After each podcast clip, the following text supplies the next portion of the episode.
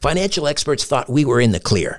They were anticipating around six rate cuts by the Fed this year. And then the inflation data came out, higher than expected. Friends, this isn't going away. It can't. The US is $34 trillion in the hole, and yet we keep printing money, which pushes the prices you pay every day even higher. So you can either bury your head in the sand or you can do something about it. Diversify a portion of your savings into gold with Birch Gold Group.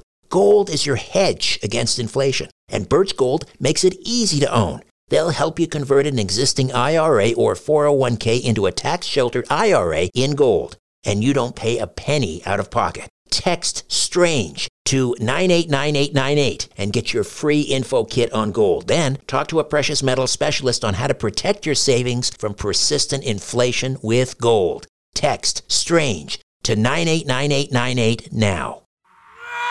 Conspiracy Unlimited with Richard Syrett.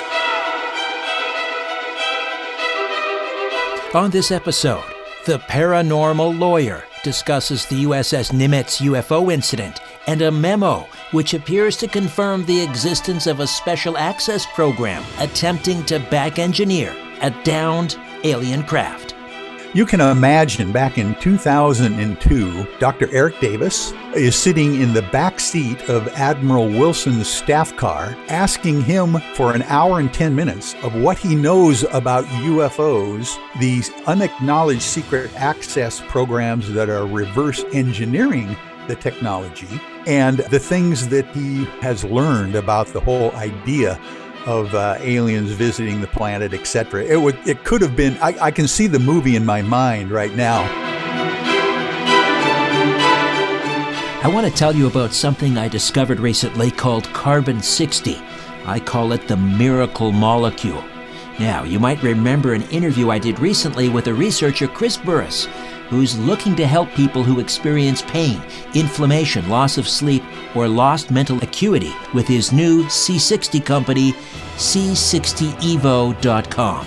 He has a product which is a consumable form of carbon 60 called ESS 60 that's been proven in peer reviewed, published research to extend the lifespan of test rats by 90% while allowing them to live tumor free. That's pretty amazing. Those rats were given the C60evo.com formula. The formula is a powerful antioxidant, 172 times more powerful than vitamin C, and it's known to be a powerful anti inflammatory. C60 is based on Nobel Prize winning chemistry. I highly recommend ESS 60. The mighty Aphrodite and I take a tablespoon every morning, and we're both pain free and sleeping better than ever. Discover the benefits of carbon 60. I call it the miracle molecule, ESS 60, from C60evo.com. Now, make sure to use the coupon code RS1SPEC. That's RS1SPEC. Buy today at c60evo.com. That's C60evo.com. And don't forget the code RS1SPEC. This product has not been assessed by the FDA and is not intended to diagnose, treat, or cure. If you have a medical concern, please consult your healthcare provider.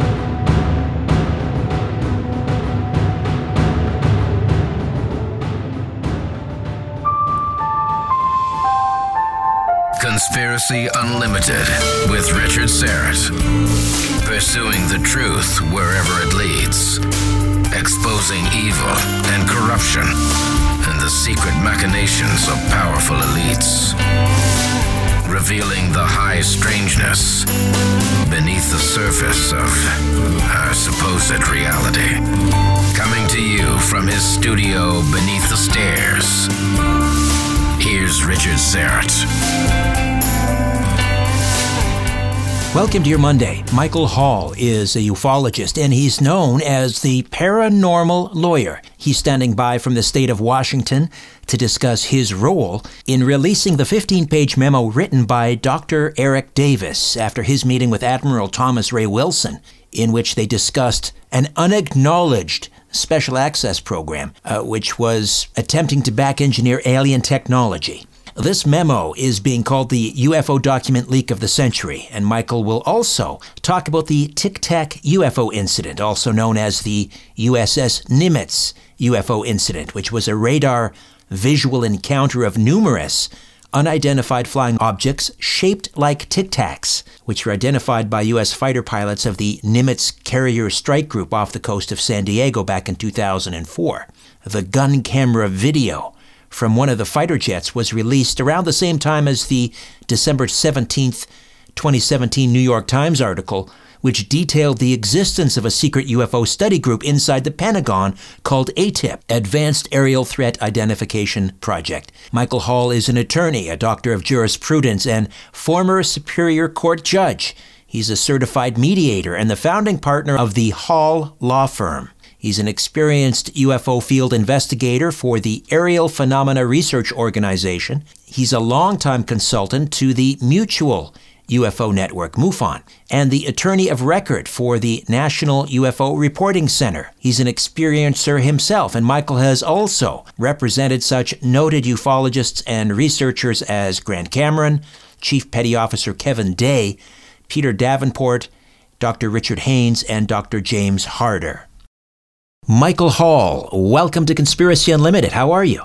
Oh, I'm doing really great, Richard. Thank you for uh, asking me to come on. I am uh, really looking forward to our time together, for sure. So, a lawyer, paranormal uh, UFO researcher, quite a unique intersection uh, of careers. How did the two come together? oh, you know, it's kind of like yourself. You know, the, the polymorphs of the world, you know, kind of stick together, I think. Uh, literally, uh, I had always been interested in the Fortean, the paranormal the supernatural. I think most of my life, uh, ever since I was a kid, I was always you know buying those uh, garage sale uh, dime novels, you know, from George Adamski and uh, you know uh, George Van Tassel about the contactees as a kid. Of course, the comic books really started me off. You know, uh, actually all the superheroes and that kind of stuff. Um, you know, I got older in life and kind of got into the ufology thing heavily. I started out as uh, uh, an APRO field investigator for the Aerial Phenomena Research Organization. That's uh, Jim and Coral Lorenzen's group out of Arizona there. Uh, James Harder was the uh, chief scientist at that time for that group and uh, just kind of kept going and kept going. And when I became a, a lawyer, finally, in my adult years, I brought that that passion, I think, for the unique and paranormal to uh, my profession, and then was able to uh, literally start uh, representing uh, various uh, uh, people in the researchers and scientists and and paranormal specialists in the fields of various areas, ufology, Bigfoot, you know, even ghosts and those kinds of things. So I've really enjoyed being able to um, be on the inside track of some of these unique developments that have been happening, uh, as you know, very recently here in the field of the paranormal.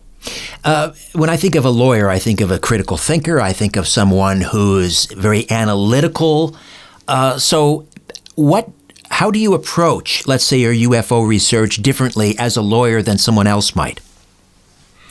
Well, you know, uh, I, I really enjoy um, the anecdotal evidence that people tell you about, you know, their stories. Everyone has a story of something unique that has happened uh, to them. Uh, and ever since, by the way, the New York Times article uh, came out on December 16th of 2017, confirming, you know, that the government says UFOs exist and they've been studying them for uh, quite a while with millions of dollars worth of tax money people, I think, have become uh, less and less reticent to talk about their unique experiences. So um, that's been good for me to uh, kind of be able to uh, use the analytical skills that you get, you know, in law school uh, to actually find out if you can get beyond that anecdotal evidence into maybe fact-based evidence that uh, people can, uh, even scientists can you know, use and and mull over and try to get closer to the truth. So that's what I'm I'm looking for. I'm looking for the actual evidence you could bring to a court of law. Interesting. Right, because yeah, we're never going to push the needle in this arena until we start really examining the evidence and, and approaching it in this way. Does it work the opposite way as well? Because I've asked you how your, your legal background affects your UFO research. Does it does your UFO research affect how you practice law? Oh, definitely. Um, you know, I always tell people that uh, being a lawyer is more a counselor at law than anything else. The idea being that uh, you have to uh, basically um, counsel your clients uh, through the tr- uh, transition that they're going through in a specifically stressful time of their life. Uh, that's very important. So, in reality, when you have oh, kind of a, maybe an out of a box uh, point of view that you're bringing to uh, analytical uh, issues of the law, you probably have a better bedside manner than than most people who are just out there. Give me the facts, ma'am. You know, and here's the solution. So I kind of pride myself in in being able to give a holistic approach to uh, people that have uh, general legal problems, but then also uh, folks in the paranormal that are dealing with uh, the legal issues that they have to work with as well. And you worked with Peter Davenport, the director of the National UFO Reporting Center. How what, what did you do for Peter? You know, Peter, uh, gosh, I've been his uh, lawyer for the uh, for NUFORC and for himself personally for probably almost 30 years now at this point. Um, initially, it was just starting out, you know, helping him create his corporate entity, you know, for the National UFO Reporting Center, making sure that uh, he is uh, protected from any personal liability if he had some uh, lawsuits against uh, the corporation, those kinds of things.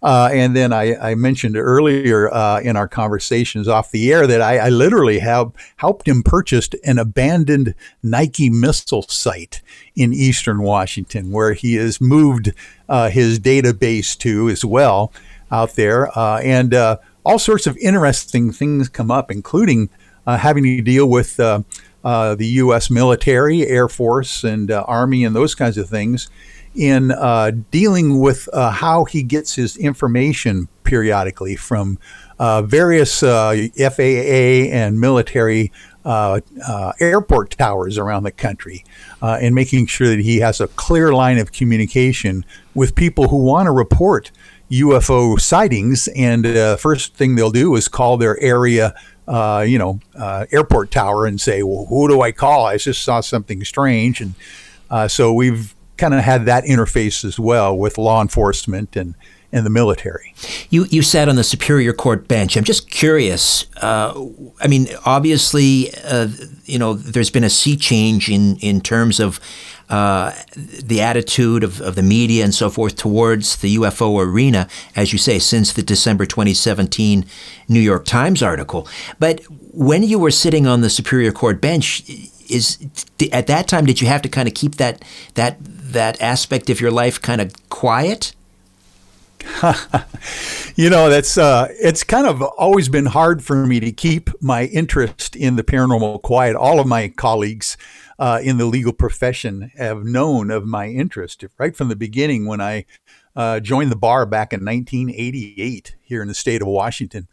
And in reality, um, just uh, last October, my state bar association in their uh, monthly um, publication did a feature article on the paranormal lawyer and actually interviewed me. It was a good article, I thought. So that was fascinating.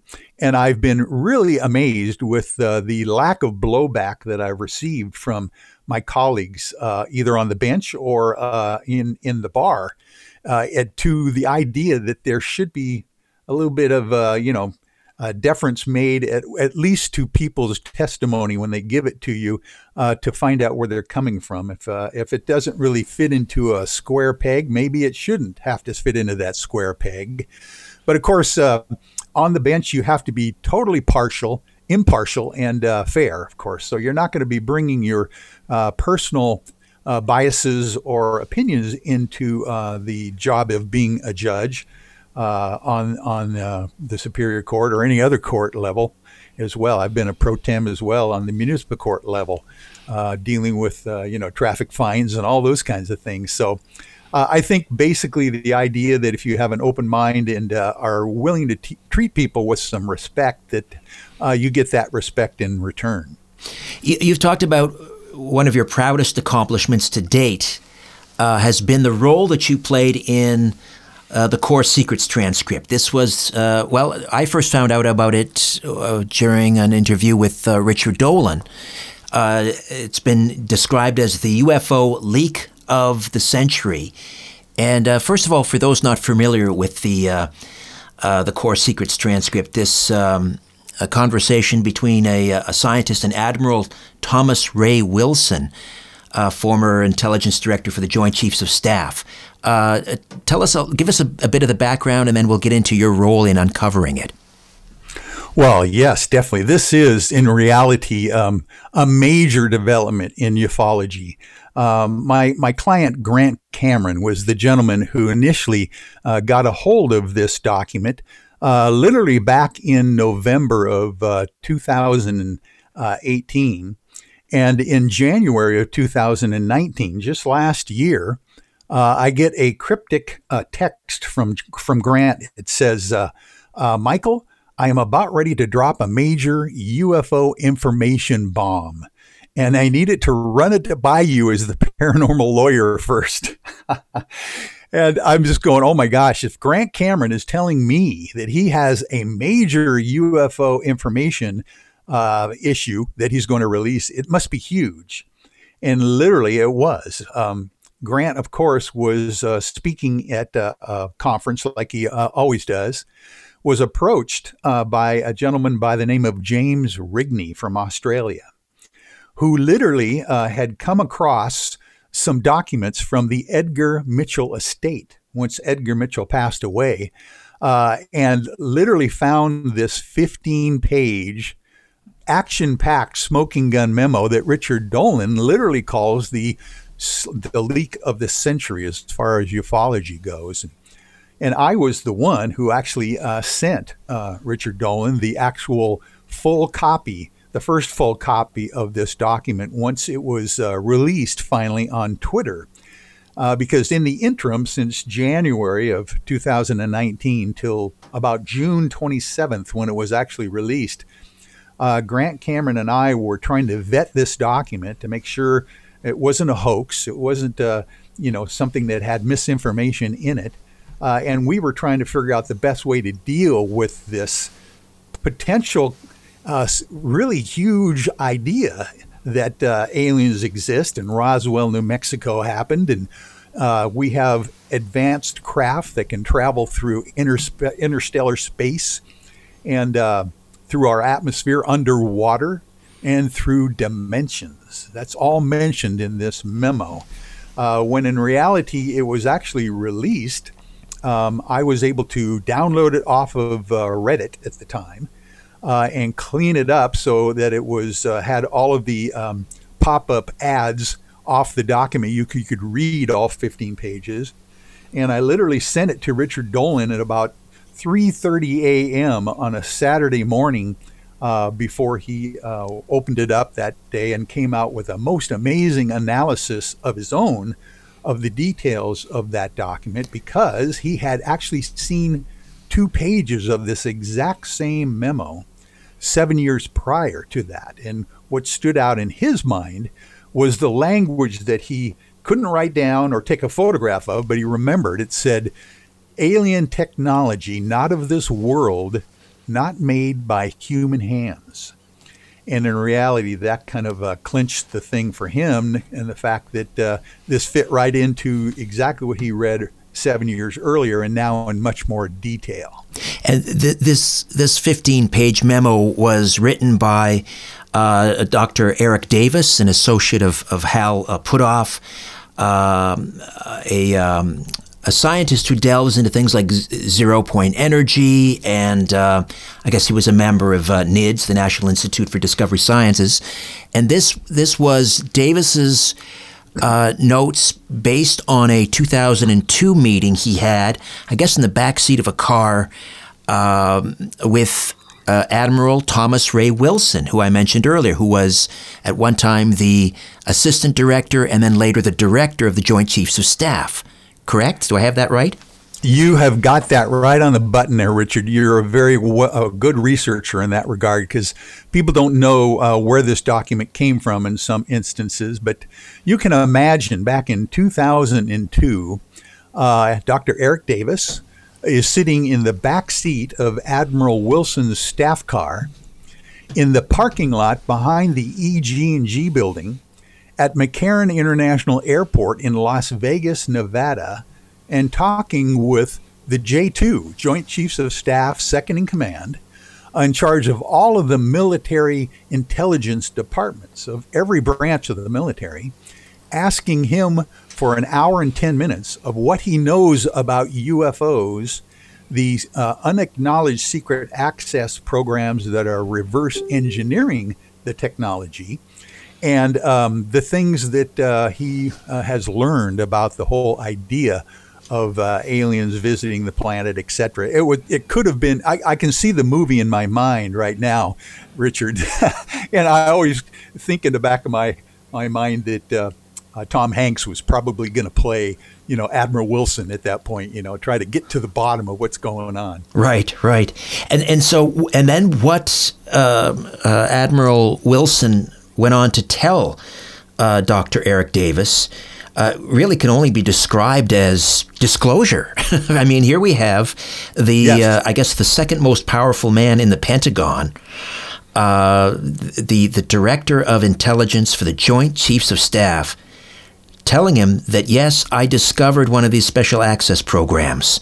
Uh, can you go into a little more detail what he he revealed to Dr. Davis about how he found out about the special access program and then what he discovered yes. once he tracked down uh, the the individuals behind this special access program?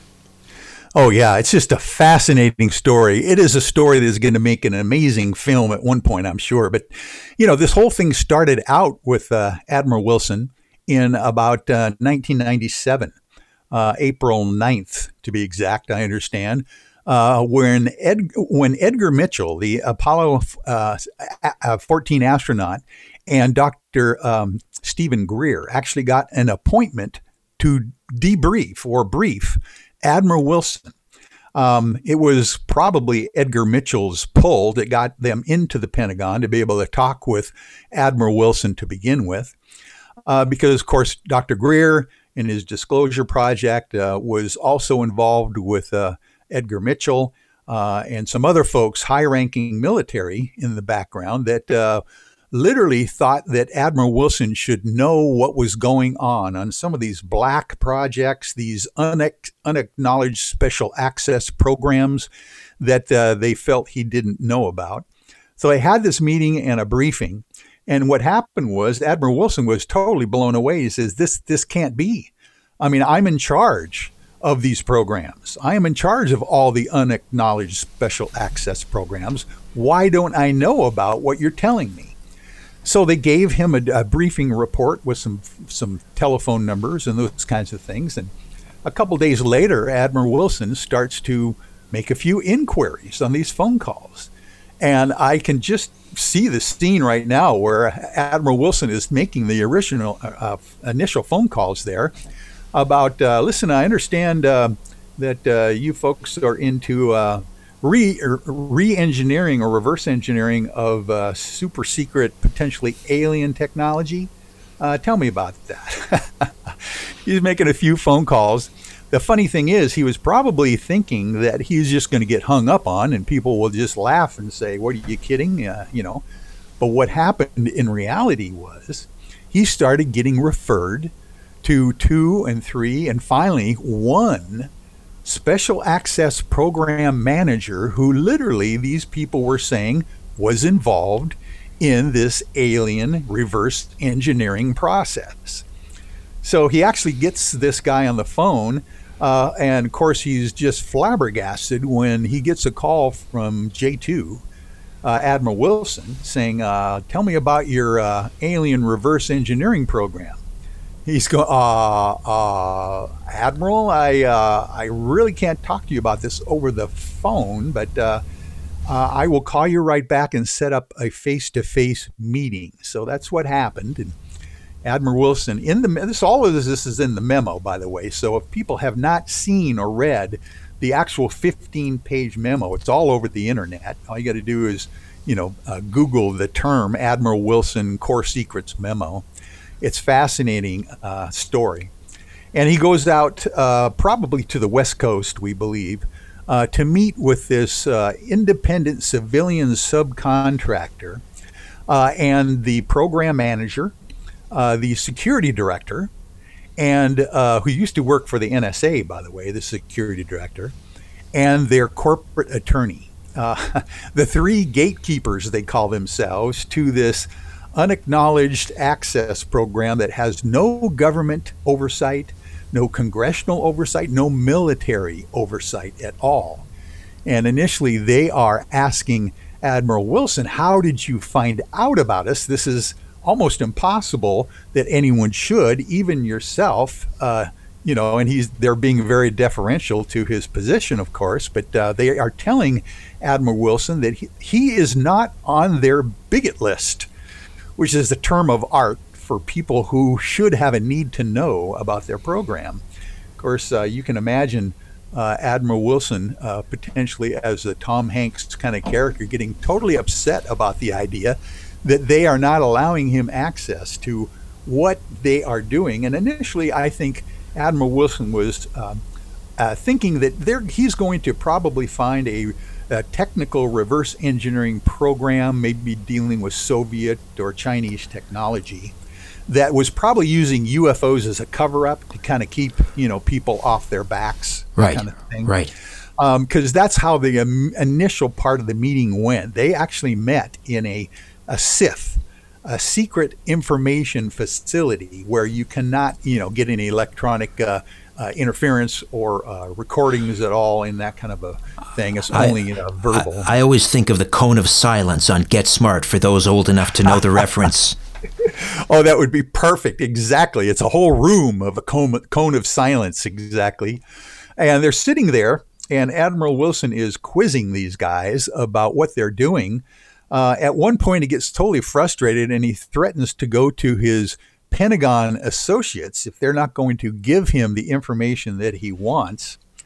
And uh, I thought this was a funny part of the memo where it says that program manager then looks to his security uh, director and to the corporate attorney for direction on how to deal with this admiral uh, during their secret meeting. Uh, and at one point, the attorney, believe it or not, turns to the other two and says, Go ahead and tell him.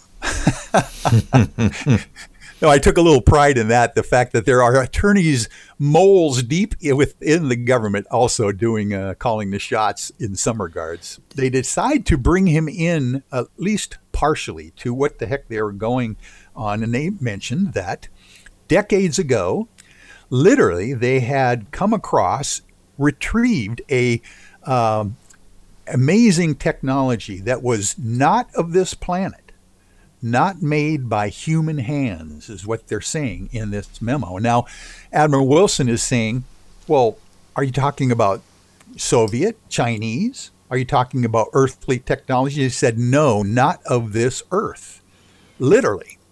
And at, then at that point, he starts digging further uh, and comes up to the fact that uh, actually during this retrieval of this alien technology, uh, that literally there were bodies retrieved as well.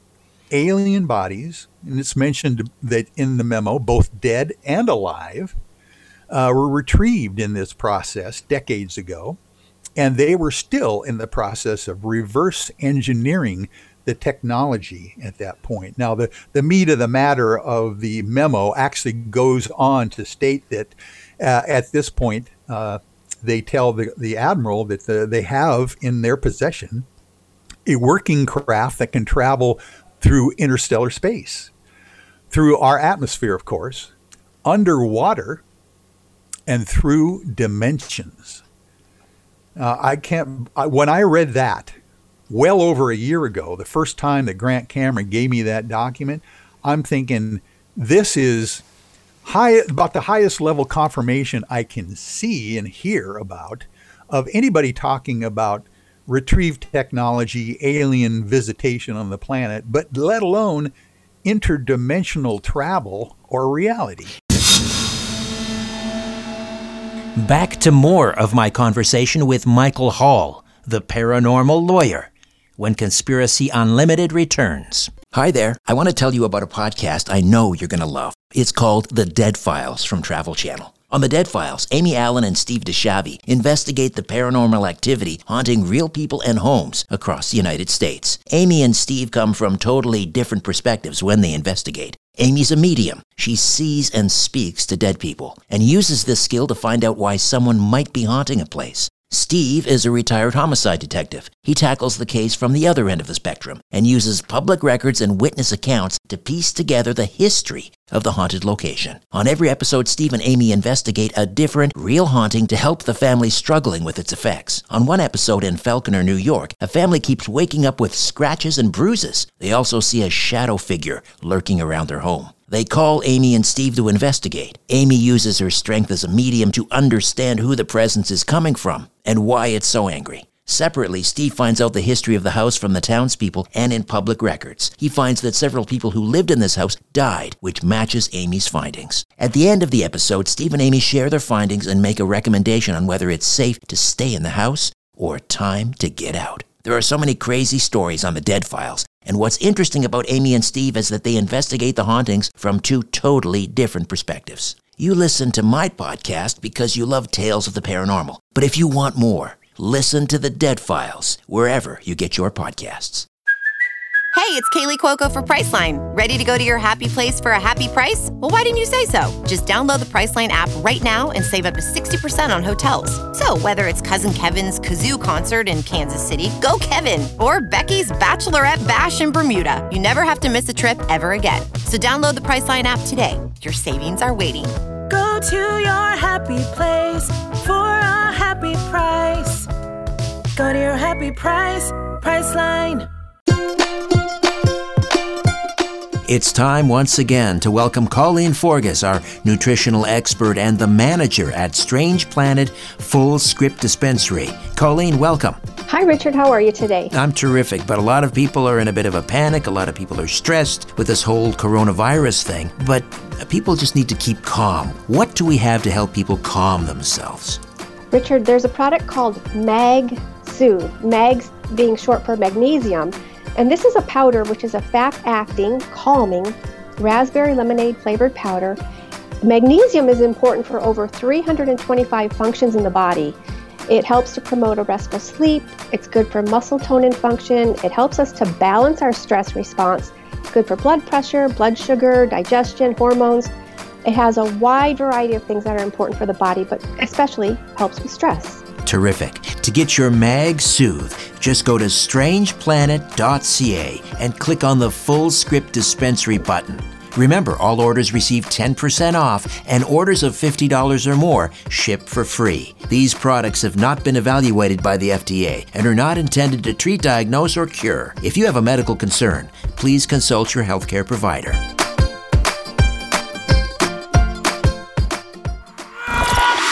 As you're staring up at the night sky, ever wonder who's staring back? No, me either. But I guess you better say it because of Richard. You know, he's all wrapped up in this stuff. Conspiracy Unlimited with Richard Syrett. Michael Hall is here, and we're discussing the UFO document leak of the century, a 15 page memo written by scientist Dr. Eric Davis after his 2002 meeting with Admiral Thomas R. Wilson of the Joint Chiefs of Staff. And they were discussing an unacknowledged special access program which was back engineering UFO propulsion systems. If there ever was a document that could be described as the smoking gun or the holy grail, this is it. And if I'm remembering correctly, they also told Admiral Wilson that the progress had been painfully slow. They, they knew it could fly, but they couldn't figure out how. Uh, they couldn't get it to do those things. Um, do I have that right? Yes, you're exactly right. There was the frustration that uh, Admiral Wilson felt in these three gatekeepers telling him that due to all of the stove piping that they have to deal with, the compartmentalized uh, issues of security and clearances that they were painstakingly slow in being able to reverse engineer this alien technology. The idea being that they don't necessarily have some of the best scientists or minds on board because obviously they all have to pass uh, security clearances and uh, be stovepiped in their own areas of expertise. So, indeed, if one scientist is probably one of the best in the world, uh, they might be get, getting clearance, you know, to work on a certain aspect of the project, but they are not allowed to share their information with other colleagues that could help them in that regard, you know, get to a final conclusion on this thing. So it's been so frustrating, I understand, for these um, unacknowledged special access programs and the restrictions that they have uh, in their working process. And um, the bigot list, those with the need to know, did did Wilson um, was he told who else was on the bigot list? Did he have knowledge who else was on the need to know list? Funny you should ask. That is a great question for a follow up because indeed, during the memo, he is actually shown um, an updated, at that time, version of their bigot list. And literally, he's uh, Admiral Wilson is stating in his interview with uh, Dr. Davis in this staff car behind the EG&G building in Las Vegas, Nevada, that there were no um, White House uh, personnel on this bigot list. There were no Pentagon personnel on this bigot list. Uh, there were no uh, congressional members or staffers on this bigot list. By the way, I want to dispel a little bit of information about what the name this bigot list. This bigot list idea shocked me when I came up with uh, reading the memo for the very first time. Uh, why would they use such a term like a uh, a bigot list. And what I found out in my research is that this came from the World War II planning, literally, of the um, invasion at Normandy, where at that point they would send intelligence officers to the Isle of Gibraltar to start planning their invasion of Europe uh, during the Second World War. After the war, they used a shortened version of uh, Gibraltar to Jib. And then the intelligence communities of the military uh, and the uh, the government used to take that same uh, term and reversed it instead of uh, Gibraltar or Jib to bigot, and that makes sense to me now. Or they actually would shorten it to a, a racial term or something like that. So anyway, that's a short answer to.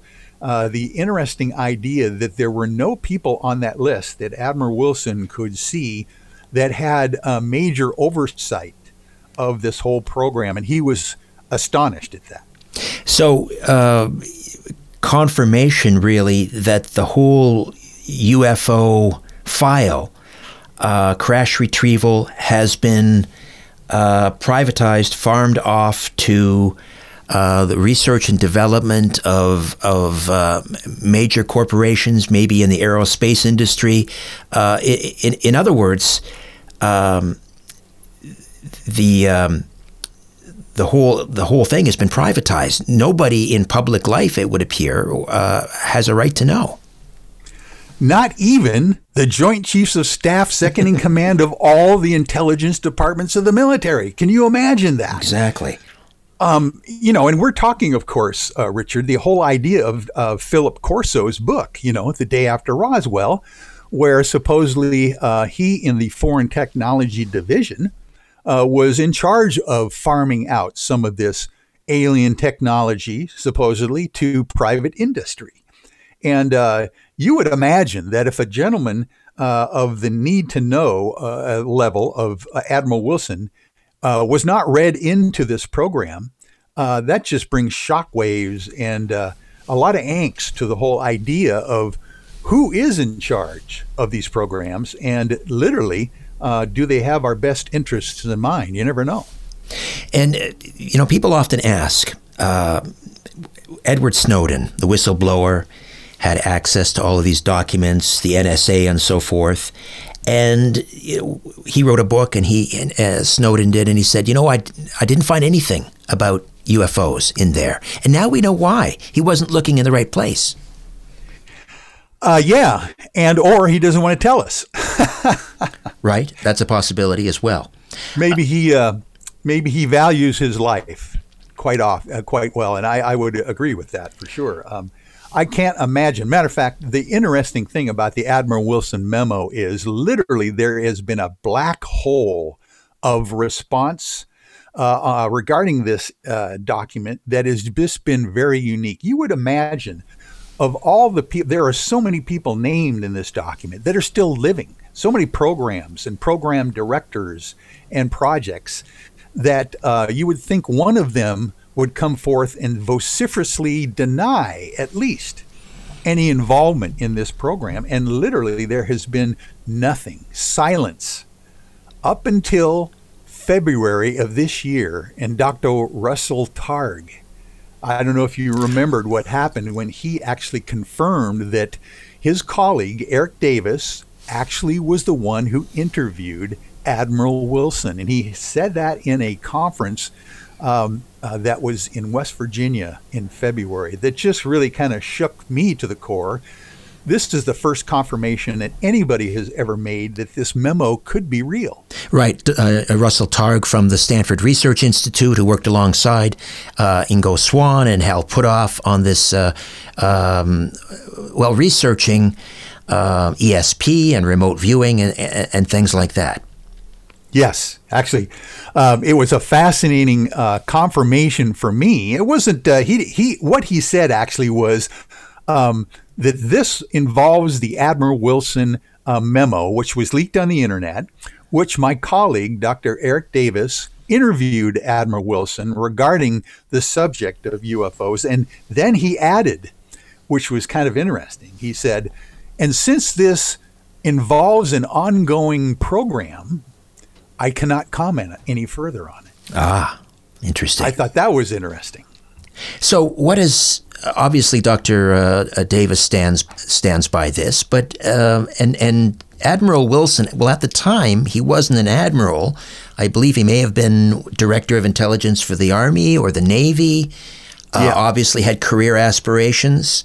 Was exactly. I'm guessing he was warned uh, or told in no uncertain terms not to speak about this. Otherwise, you know, he can forget about uh, the J2 position. Exactly, Richard. And that brings us to the last blockbuster page of the 15 page memo.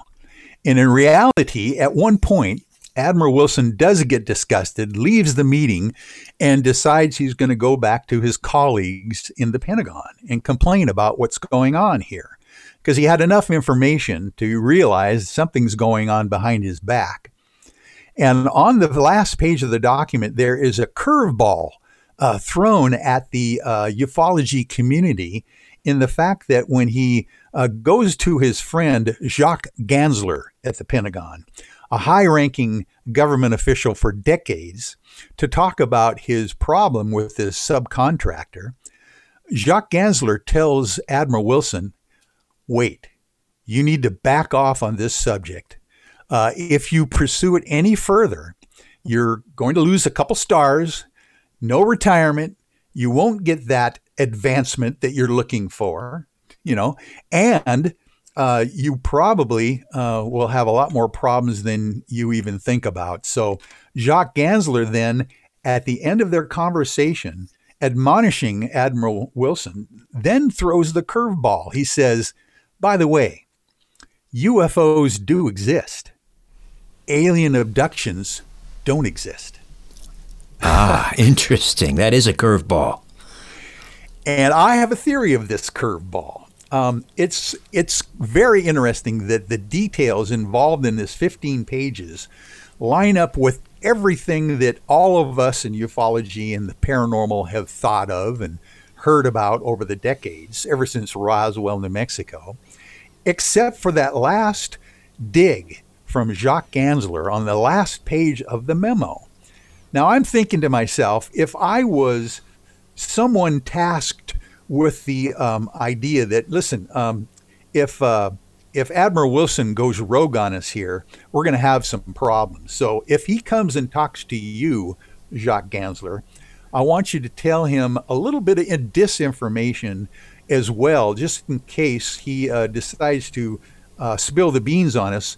Uh, even the UFO community is going to discount what he says if he says that UFOs exist but alien abductions don't exist. So I'm thinking that potentially Jacques Gansler was tasked with the opportunity there to give him some disinformation at the last minute as a uh, kind of a security measure uh, in case they didn't know which way Admiral Wilson was going to go or respond to this being admonished. Right, kind of a poison pill, discredit him. Yeah, yeah. Fascinating. Um, and the the retrieval site do we do we know was it Roswell? Was it the Aztec UFO incident in 48? You know that is not clear in the memo. No, they do not. Matter of fact, there are some questions uh, that Admiral Wilson asks of these uh, gatekeepers at this, uh, uh you know, civilian uh, pro- program. But uh, periodically, throughout the memo, multiple times, Admiral Wilson will say to Dr. Eric Davis, who is asking the questions, Admiral Wilson will say, "The answer to that question you're asking me is a core secret. I can't go there." Core secrets Seem to be very important for the military. The idea being that a core secret is anything that, if it became aware or out in the public at all, it would totally destroy the meaning of the entire program. Uh, and there were multiple times throughout the 15 page document where Admiral Wilson is saying, um, That is a core secret. I can't go any further to tell you about that. So where do we go with this next? What, what, what do we do with this information? Who's pursuing? Who's tugging on the loose threads?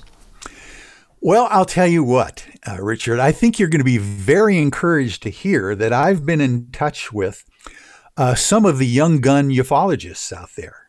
Uh, you know who they are. Uh, you know these are the guys that uh, literally have access to social media and the internet and uh, the back chans of truth out there that have been doing a lot of research. And my understanding is that very shortly, maybe within the matter of a few weeks at this point, there will be some further corroborations of people and places in this memo that are being um, mentioned that can be corroborated by independent research. So I'm excited for the next uh, uh, few areas that are going to pop up here that will actually give us some more meat to chew on and show us whether this memo is true and correct uh, or whether it's uh, you know a hoax. We'll find out. Well, that certainly sounds promising.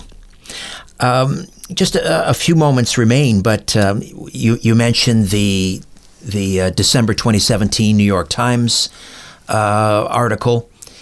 Uh, along with that uh, article, uh, there was an infrared video recording of uh, an F 18 FA 18 uh, uh, gun camera footage uh, of an incident that occurred back in 2004 that involved some U.S. fighter pilots attached to the Nimitz carrier strike group off the coast of San Diego down towards Baja, California, and Baja, Mexico.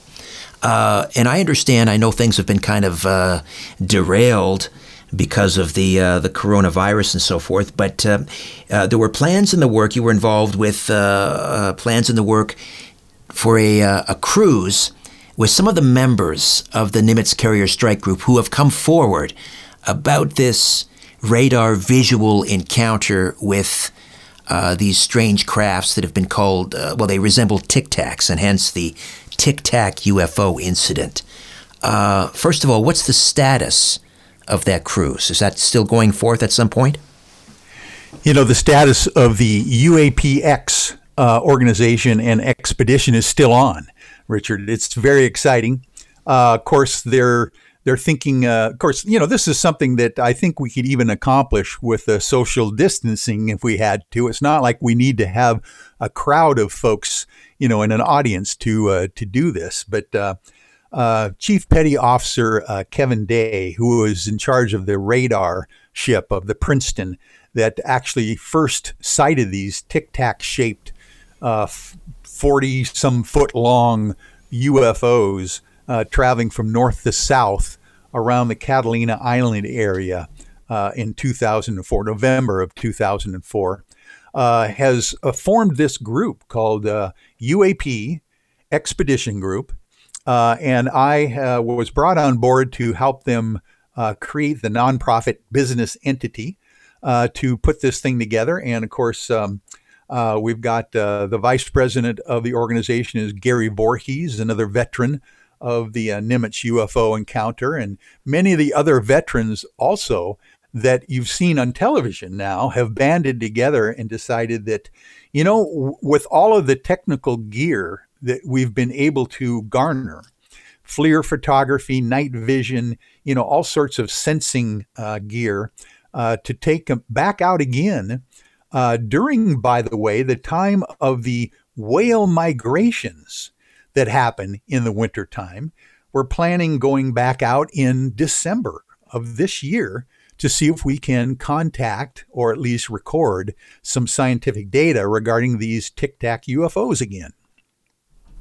And um, for those not familiar uh, with the USS Nimitz uh, UFO incident, again, this was um, a radar visual encounter of a number of identified uh, flying objects. They resembled tic tacs uh, the maneuvering was out of this world, uh, going from 28,000 feet down to basically sea level and then underneath the ocean.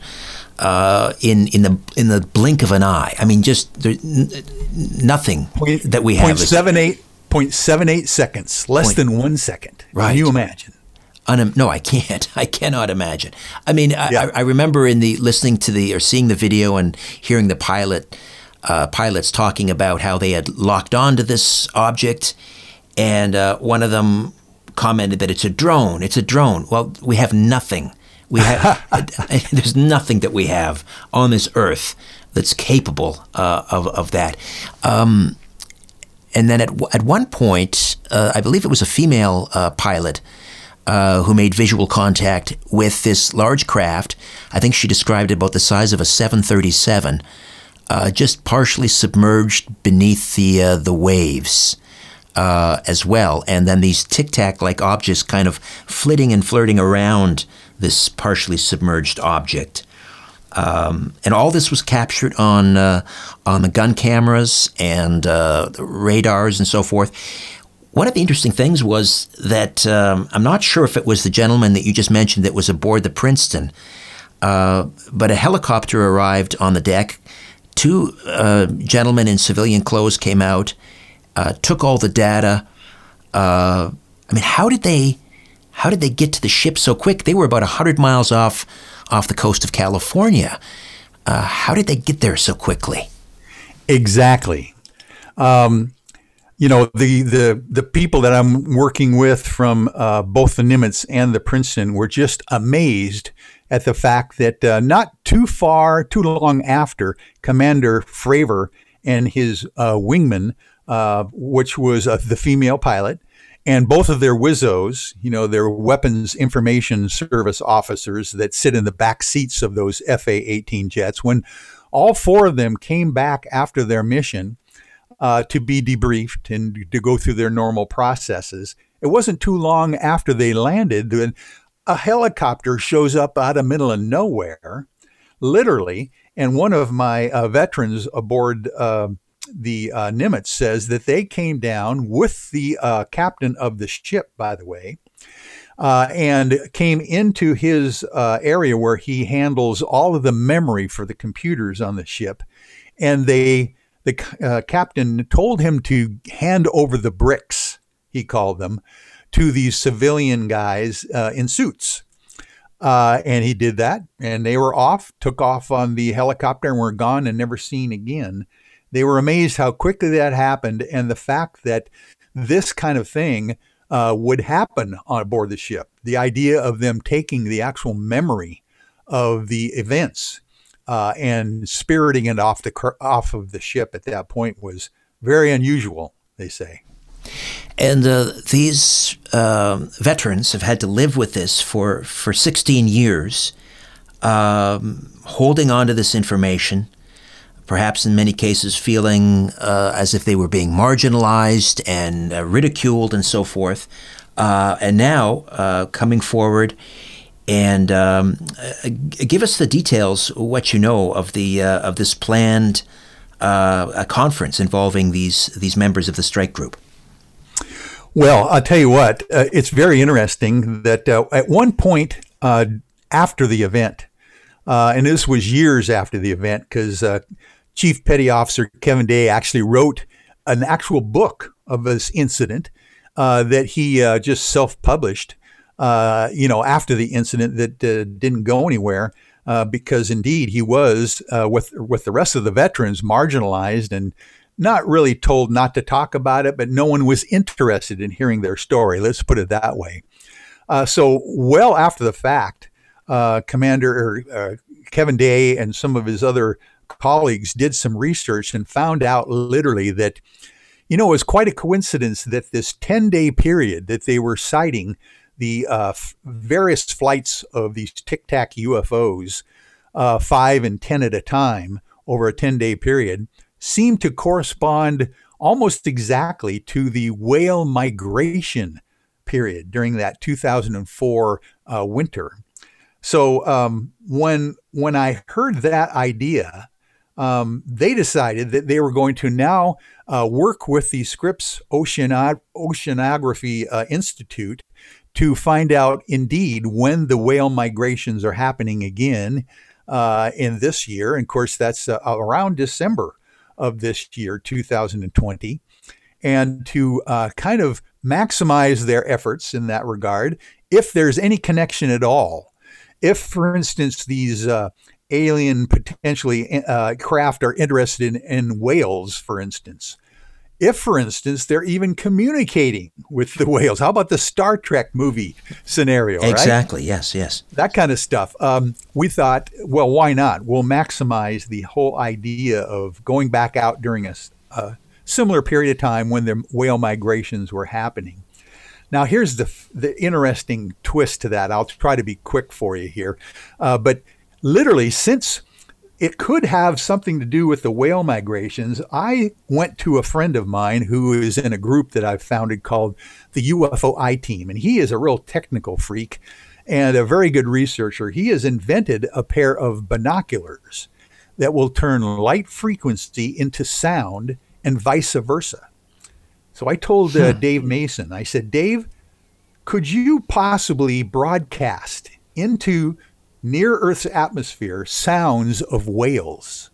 While we're doing our sky watches with our FLIR photography, our night vision, our all of our extensive gear, and just see what you get. I'll cut to the chase, Richard. He found on tape, we've got it on our um, Facebook page at UFO I Team, tic tac shaped UFOs when he was broadcasting whale sounds into the near Earth's atmosphere. So I don't know if there's any connection. We're going to keep pursuing that whole idea for sure. That's remarkable. That's remarkable. And we can see the footage on the Facebook page?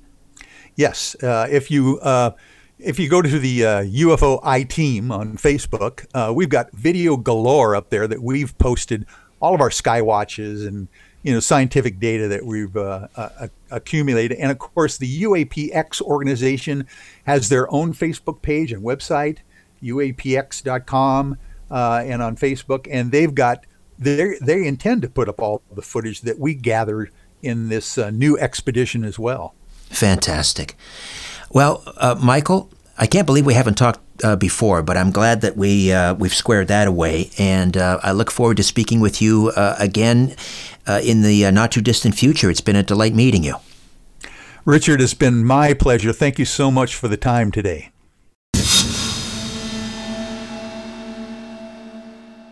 Okay, before I dim the lights in my little studio beneath the stairs, I'll be back in a flash with a few words about an upcoming episode.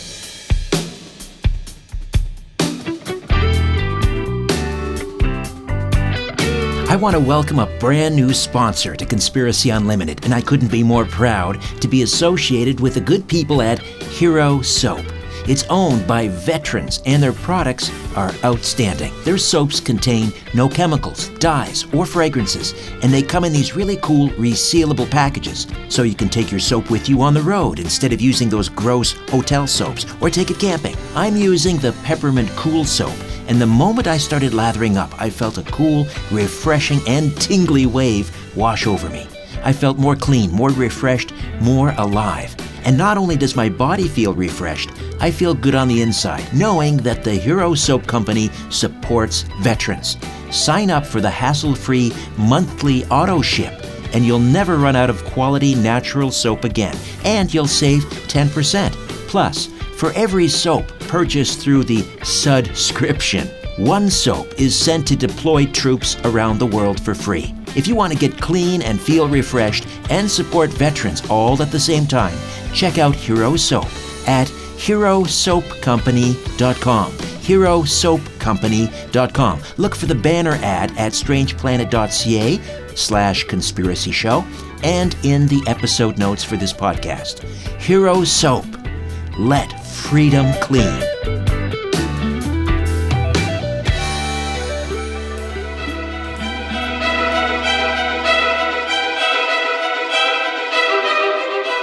Coming up next time on Conspiracy Unlimited, a former card shark for the mob discusses the divine intervention that saved his life and how he turned a 52 card deck of cards, once used for gambling, into a powerful tool for personal transformation. I had just fed the horses and I was sitting on the ladder coming down, and these demons were just tormenting me and saying, Kill yourself, kill yourself, end your life. You're no good for nothing. You have no hope for the future. It's it's all over with. And so I walked across the barnyard over to my garage where my gun was. I just had to reach inside and grab my 22 and we always had a 22 for chicken hawks and coyotes and stuff like that. And so my gun was always loaded. I was always ready to go. And I walked over and I put my hand down to open the door and walk in and get my gun, and I was going to put it in my mouth and pull the trigger. I was going to end it. Until then, I'm Richard Syrett. So long for now. A new Conspiracy Unlimited with Richard Syrett drops every Monday, Wednesday, and Friday at conspiracyunlimitedpodcast.com. Blow your mind. That is all for now. Oh, and remember to share and give a five star review because we have huge egos and need love. We're like cats, we need. We need constant petting.